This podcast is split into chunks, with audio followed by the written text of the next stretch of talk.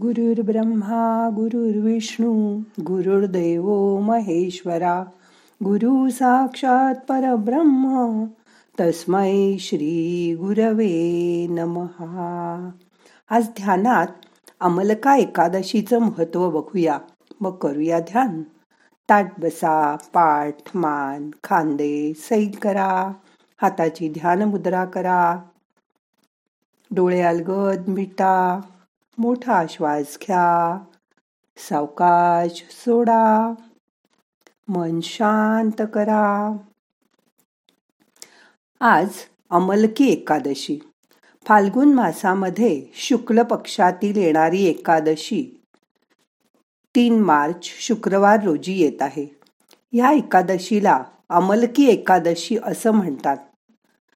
फाल्गुन महिन्यातल्या एकादशीला अनन्य साधारण महत्त्व आहे.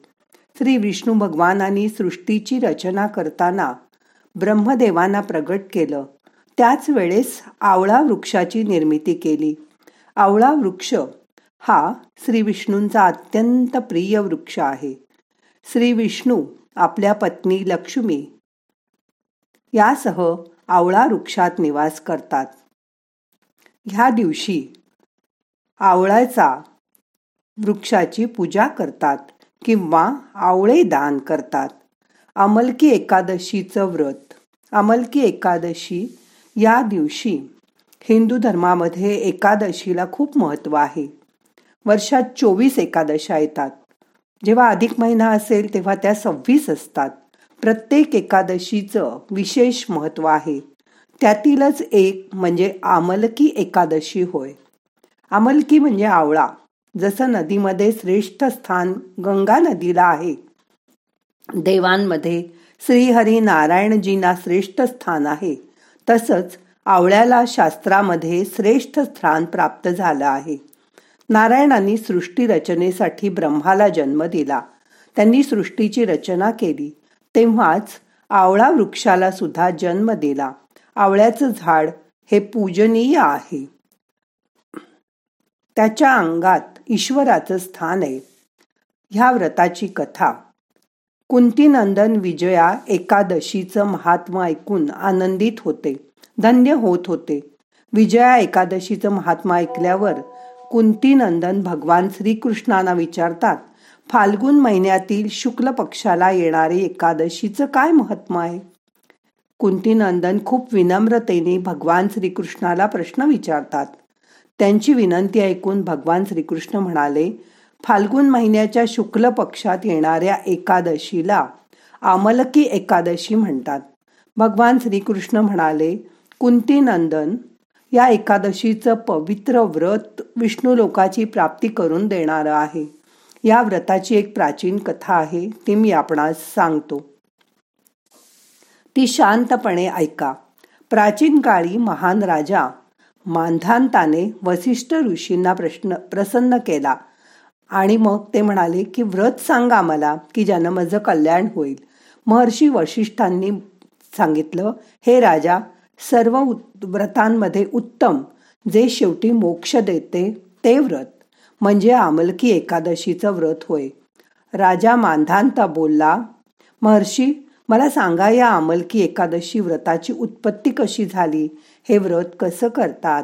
महर्षी वशिष्ठ बोलले हे राजा मी तुम्हाला या व्रताची पूर्ण माहिती देतो. हे व्रत फाल्गुन शुक्ल पक्षात येते.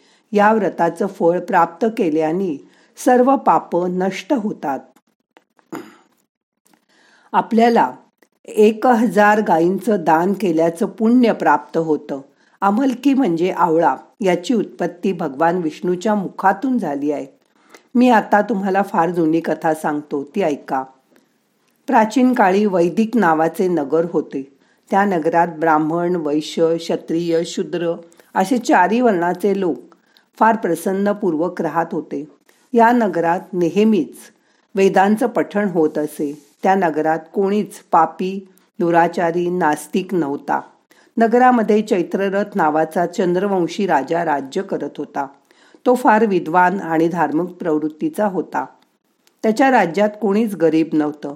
राज्यातील प्रजा विष्णू भक्त होती. तेथे लहान मोठे सर्व व्यक्ती एकादशीला उपास करत एकदा फाल्गुन शुक्ल पक्षात अमलकी नावाची एकादशी आली. त्या दिवशी राजा आणि प्रजा यांनी आनंदपूर्वक एकादशीचा उपास केला. राजांनी आपल्या प्रजेबरोबर मंदिरामध्ये कळसाची स्थापना केली. धूप दीप नैवेद्य यांनी पूजा करीत त्यांनी देवाची आळवणी केली. त्याने आवळा वृक्षाचं पण पूजन केलं. त्याची स्तुती केली प्रार्थना केली की माझ्या सर्व पापांचा सर्वनाश कर. त्या रात्री तिथे सगळ्यांनी जागरण केलं. त्याच रात्री तिथे एक शिकारी आला. तो महापापी आणि दुराचारी होता. आपल्या कुटुंबाचं पालन पोषण तो शिकार करून करत असे. शिकाऱ्याला खूप भूक लागली होती. त्याला वाटलं की इथे जेवणाची व्यवस्था किंवा प्रसाद तरी मिळेल आणि त्या उद्देशाने तो आला होता. तो मंदिरातील एका कोपऱ्यात बसून राहिला.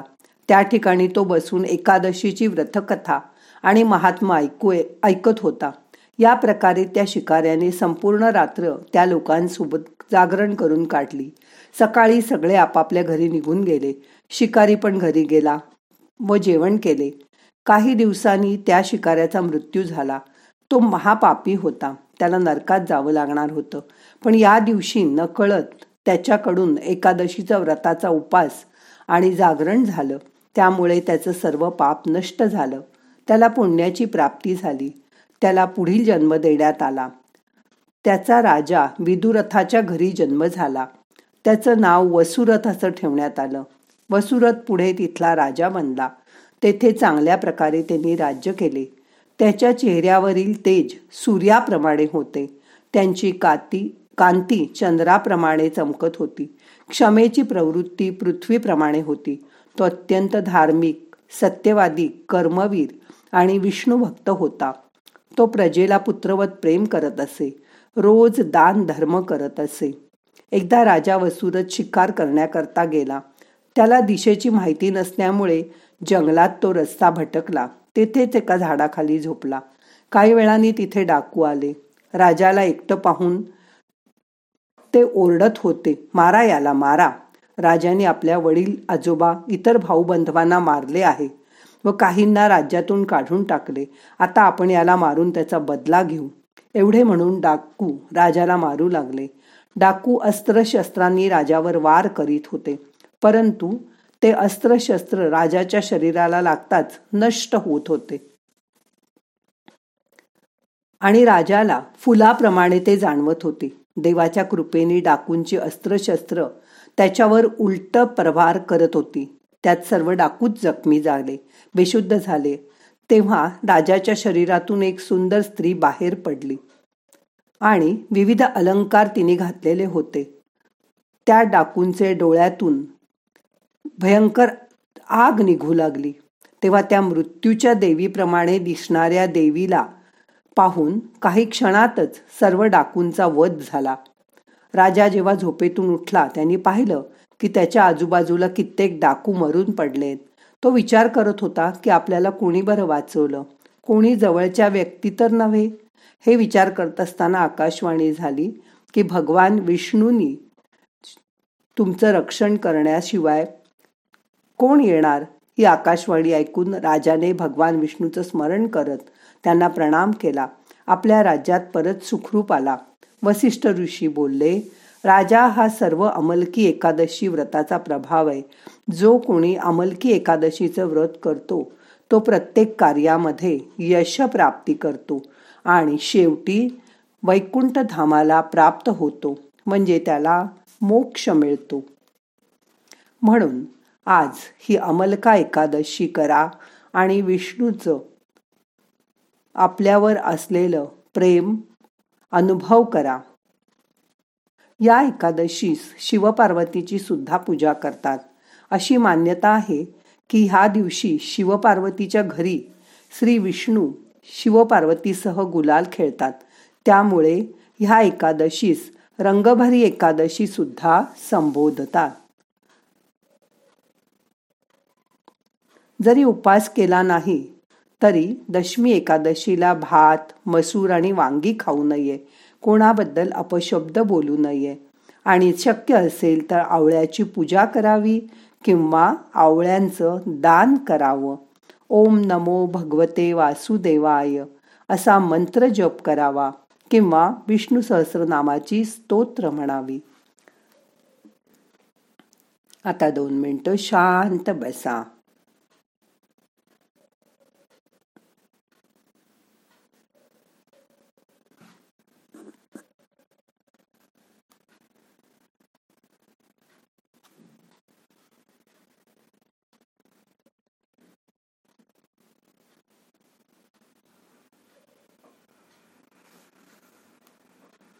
आता आजचं ध्यान संपवायचंय. मनाला जाग करा. प्रार्थना म्हणूया. नाहम करता हरि करता हरि करता हि केवलम. ओम शांती शांती शांती.